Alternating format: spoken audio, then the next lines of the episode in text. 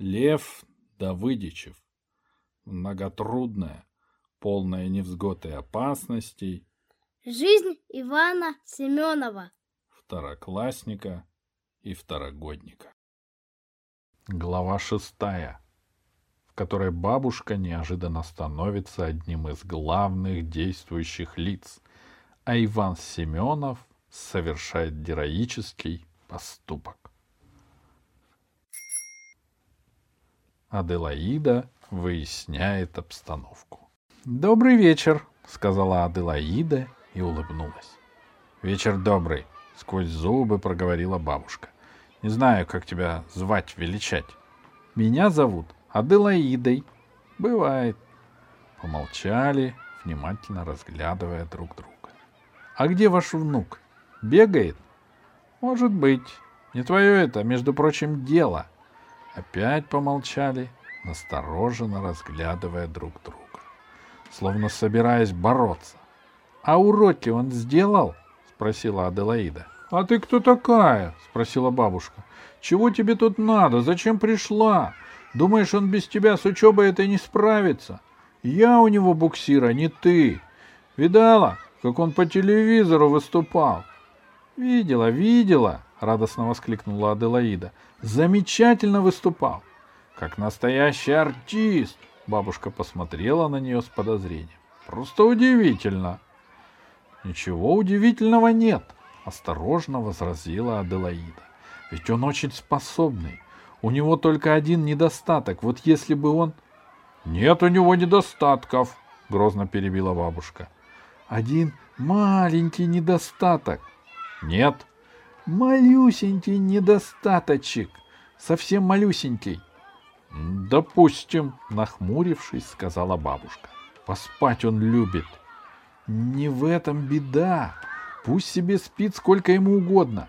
Плохо то, что очень уж он добрый. Это как понимать? Насторожилась бабушка.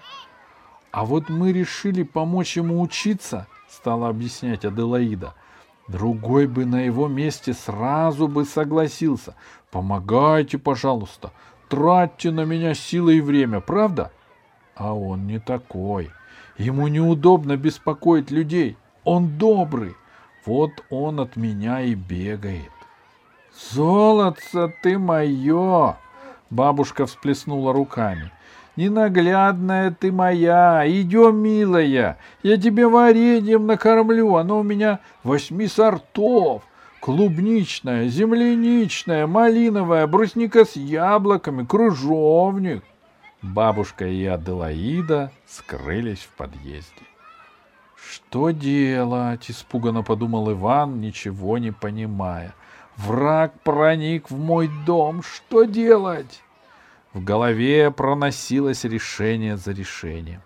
А если убежать в другой город, поступить на работу, стать в вечерней школе отличников, потом знаменитым человеком? Пусть без меня живут, с болью в сердце, думал Иван. Пусть скучают, пусть грустят, пусть слез льют. Он так живо представил себе эту безрадостную картину, что сам чуть не разревелся. «Нет, нельзя уезжать», — передумал он. «Жалко всех. Да и поймают. Сядет Егорушкин на свой мотоцикл и догонит». Иван обреченно побрел домой. На кухне бабушка и Аделаида пили чай. Весь стол был уставлен банками с вареньем. «А мы уже по третьему стаканчику», — весело сообщила бабушка. «Налить тебе, миленький». Сидел Иван без всякого удовольствия, пил чай, стакан за стаканом, заедая это дело ложками варенья всех сортов. Ждал, когда Эделаида заговорит о буксире и прочем, ерзал на табуретке.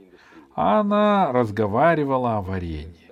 Нарочно это она, подумал Иван про Аделаиду. Любит людей мучить. Но я сбегу. Пусть только заикнется. Больше тогда она меня и не увидит. Допили чай, унесли банки в кладовку. «Можно ему проводить меня?» — спросила Аделаида. Конечно, конечно, какой может быть разговор? Согласилась бабушка. Он у меня такой вежливый, такой вежливый. Иди, иди, Ванечка. У-О. Иван был согласен на любой позор, даже на то, чтобы его дразнили женихом, лишь бы увести Аделаиду из дома. Они вышли на улицу. Бабушка долго махала им вслед рукой. Аделаида оборачивалась и махала ей в ответ. «Хорошая у тебя бабушка», — сказала она. «Только балует тебя очень». «Зачем приходила?» «Выяснить обстановку». «Какую обстановку?» «Узнать, в каких условиях ты живешь», — объяснила Аделаида. «Как тебя воспитывают». «Ну и что?» «Выяснила». «Все, теперь я знаю, что ты бабушкин сынок. Нянчится она с тобой. Придется тебе ее с собой в армию брать. Ты ведь даже просыпаться сам не умеешь. Врешь, неуверенным голосом крикнул Иван. Не вру. Это я бабушке немного наврала из-за тебя. По телевизору ты выступил ужасно. Я краснела. Стыдно было. Очень стыдно. Без тебя знаю, буркнул Иван. Краешком глаза он поглядывал по сторонам. Не видит ли кто-нибудь из ребят, что он гуляет с девочкой? В результате, продолжала она, я сделала важное открытие. Я поняла, что ты, может быть, УО. УО? Причувствуя недоброе, переспросил Иван. А это что такое? УО значит умственно отсталый. Чего, чего? Почти крикнул Иван. Ты, может быть, умственно отсталый ребенок. Тебя надо перевести в специальную школу. Иван остановился, вытаращил глаза, и долго с его губ срывались не слова, а какие-то непонятные отрывочные звуки. Еле-еле овладев собой, он спросил. «Специальную школу?» «Конечно», — спокойно отозвалась Аделаида. «Тебе же будет лучше. Все будет в порядке. Ведь почему с тобой мучаются? Потому что считают тебя нормальным ребенком, а ты УО, умственно отсталый. Неправда! — жалобой крикнул Иван. «Я умный! Я сообразительный! Я умственно умный!» «Не кричи, подумай обо всем спокойно. Вот тебе задание. Или ты выучишь сегодня уроки, или я завтра сообщаю всем, что ты УО. До свидания. Очень грустное занятие. «Крокодиловская ты дочь!» — вслед ей прошептал Иван. «В зоопарк тебя посадить надо, в клетку, за решетку. Тухлой капустой тебя кормить надо!» Аделаида обернулась и помахала ему рукой.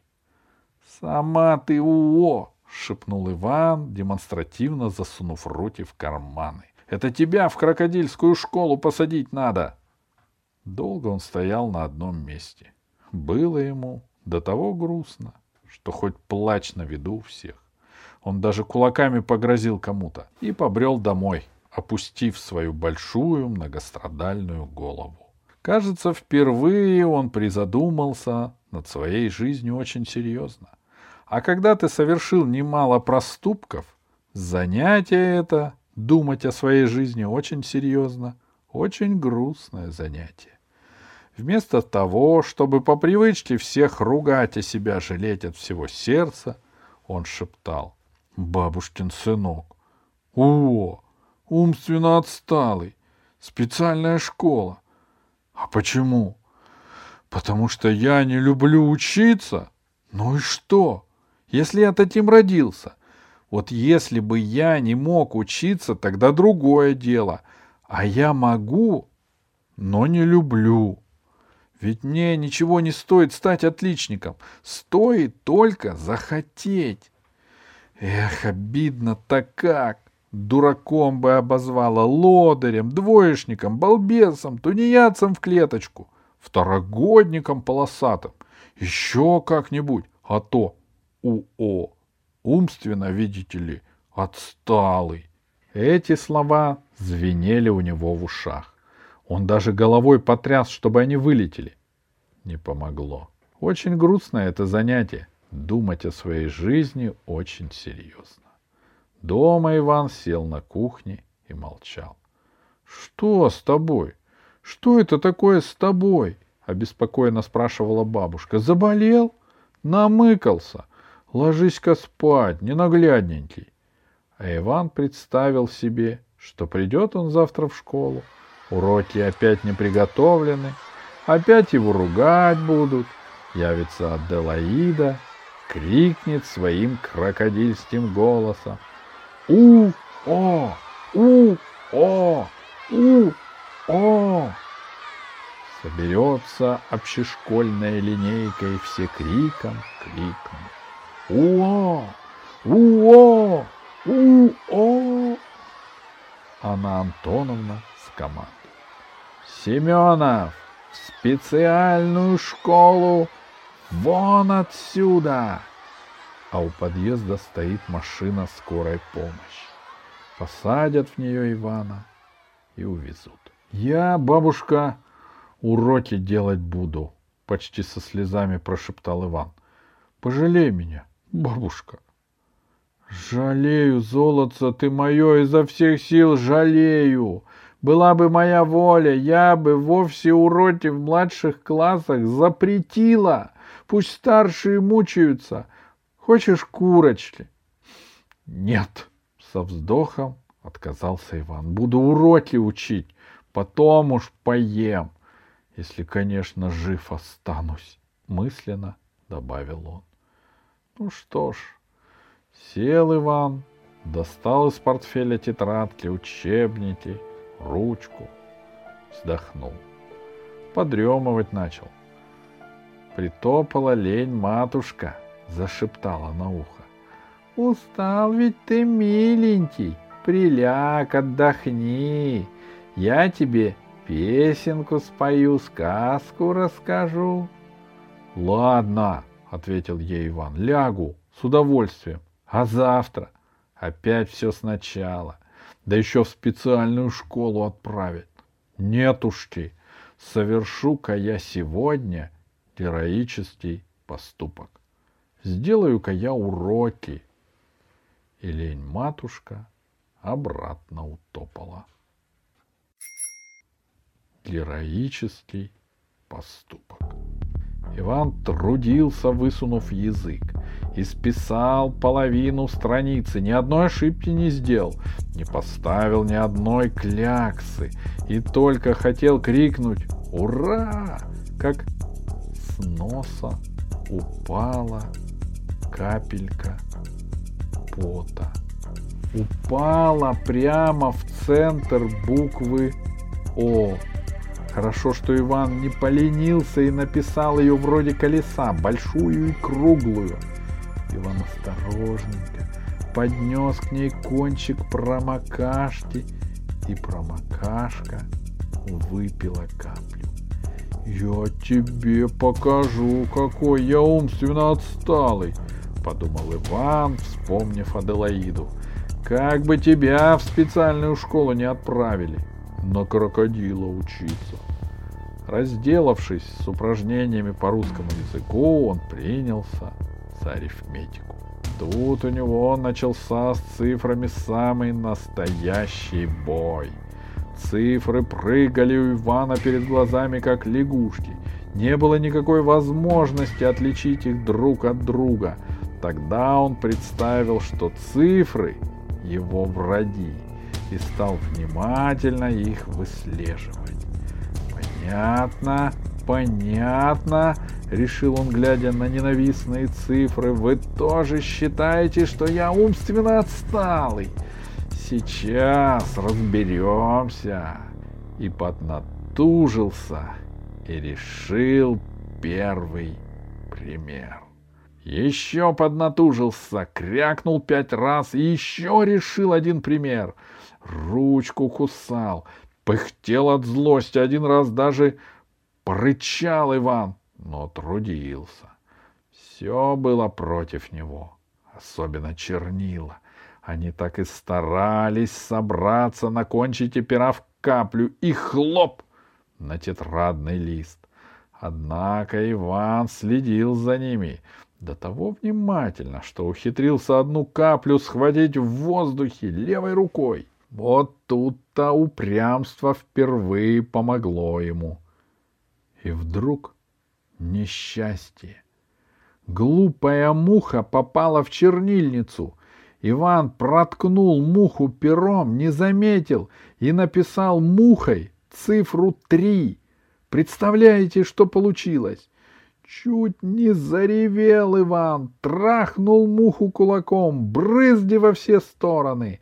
Не обращай внимания на умственно отсталых мух, прошептала ему на ухо лень-матушка. Иди спать.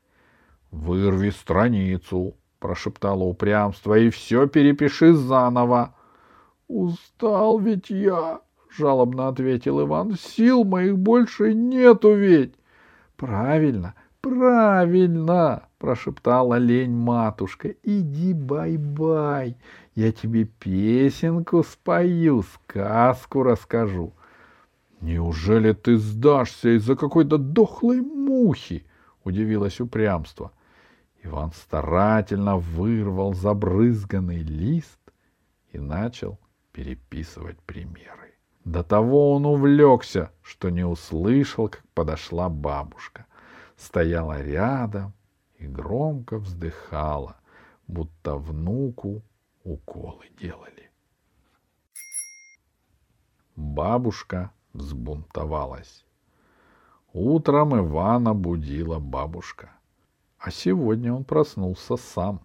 Честное слово, сам открыл глаза, сам потянулся, сам зевнул и сам сел. Настроение у него было замечательное, будто ему не в школу надо было отправляться, а на новогоднюю елку. Раз встал на голову, подрыгал в воздухе ногами и грохнулся с кровати на пол, словно самая большая кастрюля упала с самой верхней полки. Лежал на полу и хохотал. Лежал, пока не замерз. Пошел Иван на кухню, включил электрическую плитку, поставил на нее чайник, быстренько умылся, принес из кладовки варенье и решил разбудить бабушку. Открыв глаза и увидев внука, она испуганно вскрикнула. Если бы она верила в Бога, то перекрестилась бы и сказала «Свят, свят!», как в старину полагалось говорить всяким привидениям и разной нечистой силе. Но бабушка в Бога, привидение, нечистую силу не верила, и поэтому спросила «Это ты?» Два слова она выговаривала с таким трудом, словно у нее болело несколько зубов. «Я», а что? Да как же? Кто тебя разбудил? Никто. Сам. Сам? А что особенного? Обиделся Иван. Что особенного? Бабушка не ответила. Она сидела, держась рукой за сердце. Потом вышла на кухню и в ужасе спросила. И чайник сам поставил, и варенье сам принес. Она села, бессильно опустив руки, словно убитая большим горем. Да что же это такое происходит? Совсем от рук отбился. Против бабушки пошел. Получается, что я тебе не нужна? Не выйдет. Она стукнула кулаком по столу. «Бабушка я тебе или не бабушка?» «Бабушка», — ответила ошеломленный Иван. «Обязан ты меня слушаться или нет?» «Обязан». «Так вот», — бабушка встала и грозно посмотрела на него. «Я должна просыпаться и будить тебя, а не ты меня. Я должна завтрак готовить, а не ты. Понятно? Я здесь командир. Чем же ты командуешь? Удивился Иван. Всей семьей. А кто же тебя слушается? А вся семья. Бабушка! воскликнул Иван. Но ведь я-то тебя не слушаюсь. Как не слушаешься? Удивилась бабушка. Да так. Я потому и люблю тебя, что тебя можно не слушаться. А не врешь? Нисколечко. Ты меня слушаешься, а не я тебя. Потому мы и живем дружно. Ну и пусть, помолчав, сказала бабушка. Неважно, кто тем командует, важно, что дружба есть. Ну, дружбе нашей скоро придет конец, если ты будешь вести себя как сегодня. Нехорошо, Ваня. Стыдно. Иван взбунтовался. — Почему стыдно? — спросил Иван. — Что я такого сделал? — Как что? — вспылила бабушка. — Да я же тебе объяснила. Ты не имеешь ты права выполнять мои обязанности. Бабушка я тебе или не бабушка? А я внук тебе или не внук? Ты внук, а я бабушка, и не лезь в мои дела. Будь любезен спать до тех пор, пока я тебя не разбужу. А если я сам проснусь? Не имеешь права. А если проснулся? Все равно спи или просто лежи, пока я не приду. Если ты сам просыпаться будешь, зачем я тогда нужна? Если ты сам завтрак готовить будешь, что мне тогда делать? Отдыхать. Отдыхать? Возмутилась бабушка. За кого ты меня принимаешь? Чтобы я да на старости лет бездельничала?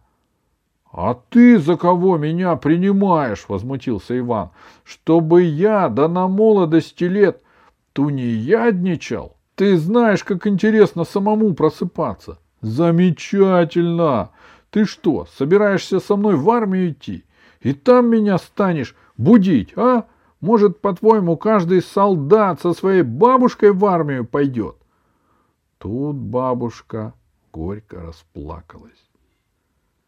Ни в какую я армию не собираюсь, сквозь слезы сказала она.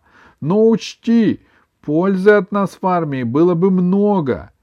И Иван расхохотался. «Бабушки!» — скомандовал он. «По порядку номеров рассчитайся! Бабушки! Вперед шагом марш! Песню!» «Да ты хоть одну строевую песню знаешь?» «Знать не знаю и знать не желаю!» — отрезала бабушка. «А только в армии ты без меня пропадешь! Ты ведь даже ботинки зашнуровывать толком не умеешь. А в армии сапоги носят, и у них шнуровки нет. Пожалеешь. Бабушка снова горько расплакалась. Я ли тебя не любила? Я ли за тобой не ухаживала? Я ли тебя не баловала? А ты... Эх ты, Рева! сказал Иван ласково. — А еще в армию собираешься. — Я не рева, — сквозь слезы ответила бабушка. — Просто я тебя люблю, а ты меня нет. — И я тебя люблю, только я с тобой не согласен. Когда любят, соглашаются. — Не могу я с тобой согласиться, — твердо сказал Иван. — Ты что, хочешь, чтобы меня бабушкиным сынком дразнили? — Хочу, горячо призналась бабушка. Очень. Значит, тебе меня нисколько не жалко. А ты меня жалеешь? Ты меня и за бабушку не считаешь? Считаю. Ты замечательная бабушка, только есть у тебя один недостаток. Нет у меня недостатков. Иван чмокнул ее в щеку, шепнул. Один маленький. Может быть, подумав нерешительно, согласилась бабушка. Но я не знаю какой, не замечала. Ты не даешь мне нормально жить. Я? Ты, бабушка, ты послушай меня.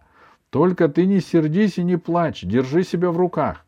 Надо мне просыпаться самому. — давай по очереди, — обрадованно предложила бабушка — один раз я тебя разбужу, а один раз ты. Может, сам проснешься? — Нет, — сказал Иван, Не хочу я быть умственно отсталым. Не понимаю, испуганно прошептала бабушка. Кто от кого отстал? Я вот понимаю. Если бы я вчера не выучил уроки, то сегодня меня бы как миленького в специальную школу отправили. Вот-вот, радостно воскликнула бабушка. Вот что значит просыпаться самому. Соображать плохо стал. Еще будешь с бабушкой спорить? Буду. Тихо, но решительно ответил Иван. Приходится. Я еще, может быть, отличником сделаюсь. Ненадолго, конечно. Чтобы всем доказать, что я не умственно отсталый.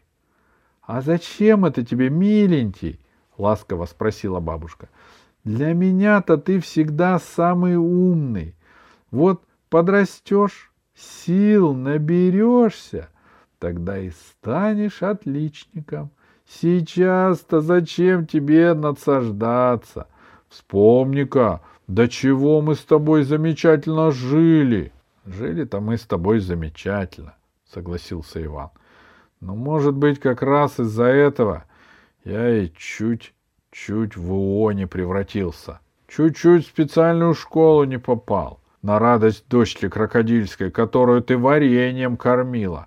Она у меня еще попляшет. Сто пятьдесят пять с половиной раз пожалеет, что издевалась над гвардией рядовым Иваном Семеновым. Назло ей отличником стану, да еще и круглым. Сам просыпаться буду. Со слезами в голосе крикнул Иван. Сам одеваться буду, сам, сам, сам. Бабушка легла на кровати и сказала. Спасибо, дорогой внучек можешь вызывать скорую помощь.